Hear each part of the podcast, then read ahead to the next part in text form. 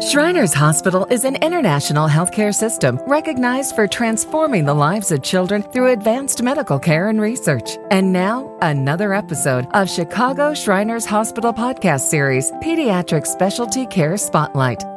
I'm your host, Prakash Chandran. Today, I invite you to listen while we discuss children's spinal care.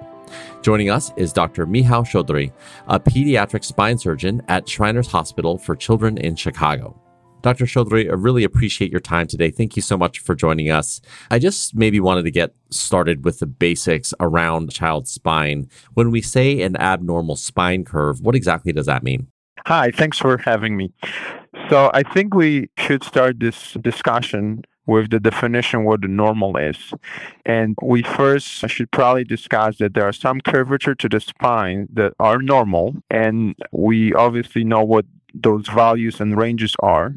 And some of those curvatures involve the spine being looked from the side, so-called sagittal plane, when you're looking at the patient or the child from the side. And usually on a child that is already walking and it's fully developed, they will have uh, four notable curves. The first one is cervical lordosis, which is your cervical spine, also called neck, going forward, kind of in the shape of a letter C.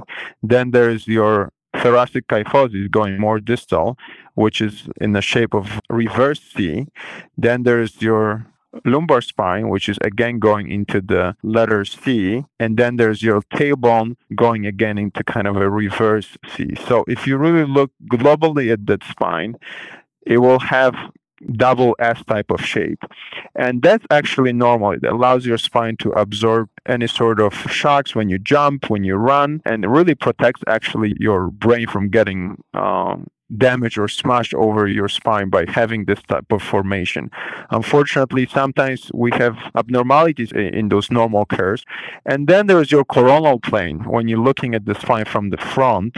And generally speaking, the spine, when looking from the front, should be straight, or that's what's considered normal. If the spine goes to the side, it curves in the coronal plane. Usually we deal with something that we call scoliosis. And that's the other type of uh, deformity uh, that we, we very often treat. Yeah, that makes a lot of sense. And I know there's a lot of nuance there. So, in terms of diagnoses, is it just looking at those planes and seeing if there's something that's slightly off? How is an abnormal spine curve traditionally diagnosed? So this is actually very true what you just described. We, as spine doctors and also as pediatricians, who we kind of trying to make sensitive on on those abnormal curvatures, trying to catch those abnormalities first in the physical exam, and when there is any sort of suspicion that the abnormal curvature is present or developing, then we would start using imaging, usually X-ray, and image spine at least in two planes to to define those abnormalities. Okay, understood. Now, you know, one of the things that we're talking about today is information on casting and halo traction. So let's start with casting. I've heard of different types of casting, like serial casting. Can you talk about the different types of casting, how they work, and when they are used? Generally speaking, over the decades, we developed pretty standardized uh, type of cast that we would use for spinal deformity. This is pretty much reserved for very little kids, starting from maybe one year of age up to four or five years of age. And this is basically uh, a shirt that is made of the cast that we apply usually under anesthesia when the kid is asleep. We use traction to allow us for some spine strengthening during the process then the cast is being applied and once the kid is being awake the spine is being in a way pushed or held in that position in which the cast was applied. And that's what allows really the spine growth to be modulated as the kid is growing it really has nowhere else to go but kind of straight instead of going sideways and making scoliosis worse. But as far as types of cast, we pretty much now use just one type of cast. It has a fancy name after people who contributed to the design, but it generally speaking, it's one type of cast, and we also call it body cast because it really goes from the hips all the way to the neck. Okay. And so, what is that type of casting called? I think people sometimes have heard of serial casting, which is sometimes even used on your foot, like when you break your foot or something like that. For this uh, spine casting, does it have a specific name? Yeah, so m- most of the institutions will call the cast Mehta-Cotrel, and again, this is after two people who like contributed to the final design. There were two physicians kind of living in different eras, but one pick on another and kind of their cast better. So most doctors who do the casting these days will use this combined name, Mehta-Cotrel. But as far as how they look, or again, the body cast is also used name. They look, generally speaking, pretty universal among institutions. Okay, understood. You know, I think when it comes to casting, I imagine that you have parents or families that have thoughts on the entire process. Can you talk to us about maybe some of the most common questions that they ask and how you answer them? I think the most common question is really this is really necessary type of measure to, to control the curvature and if there are any other options. And the main reason people ask the question is because we are dealing with multiple anesthesia on a young child.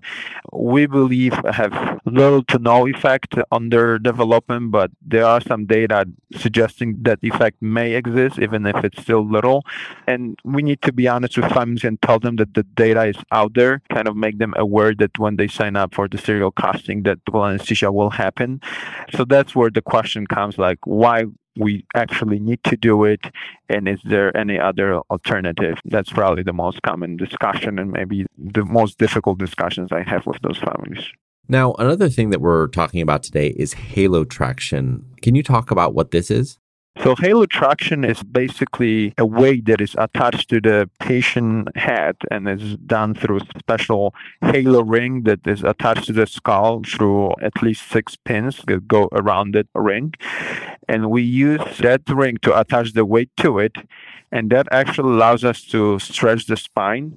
This is to most often help us with controlling the deformity and also prepare patient for surgical intervention, where some of the stretch that we're hoping to get throughout the surgery is being done by gravity, basically by hanging the weight through a special system of pulleys that allow that weight to actually stretch the spine. So in a way, some of the work is already being done before we even start the surgery.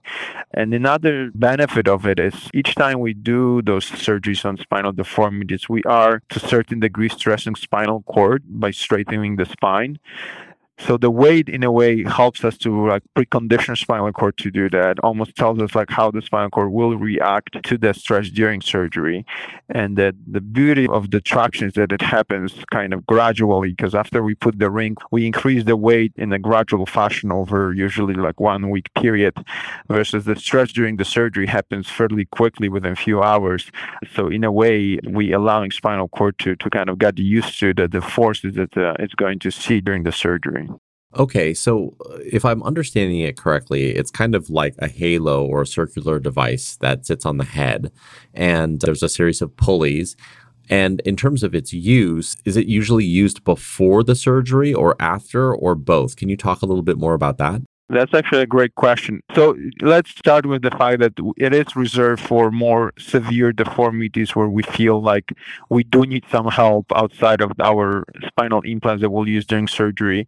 And it is used in all kind of fashions but most common one would be to actually give a patient a period of traction before surgery for usually a couple to few weeks. There is also a situation when we actually have to perform two surgeries on a patient uh, when we releasing some of the spine stiffness through the chest surgery, like anterior approach, when we approach the spine through the chest, release some of the elements that cause the spine stiffness.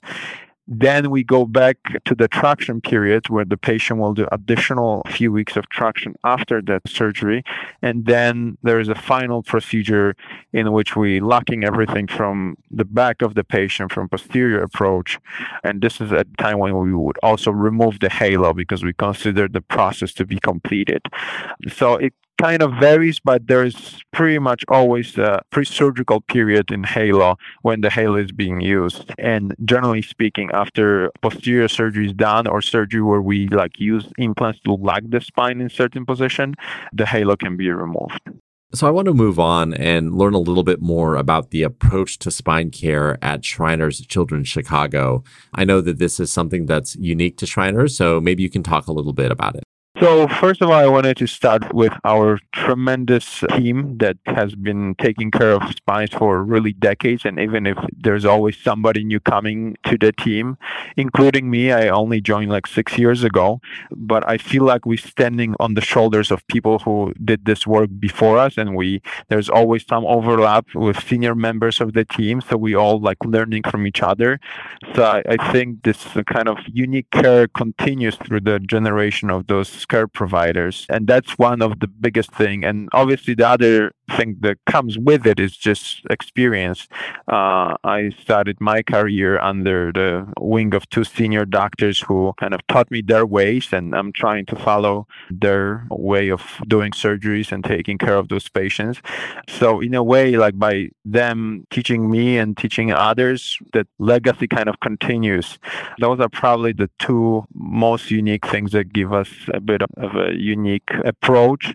And the other one is just basically Shriners being, being extremely kids friendly institution and everything when they come here is very kid oriented, including the colorful walls and all the toys we have and the video games that they can play and really everybody is being centered and focused on, on, on the child yeah, I think that's absolutely wonderful. And to have a child centric environment like that, especially when addressing spine care, I think is so critical.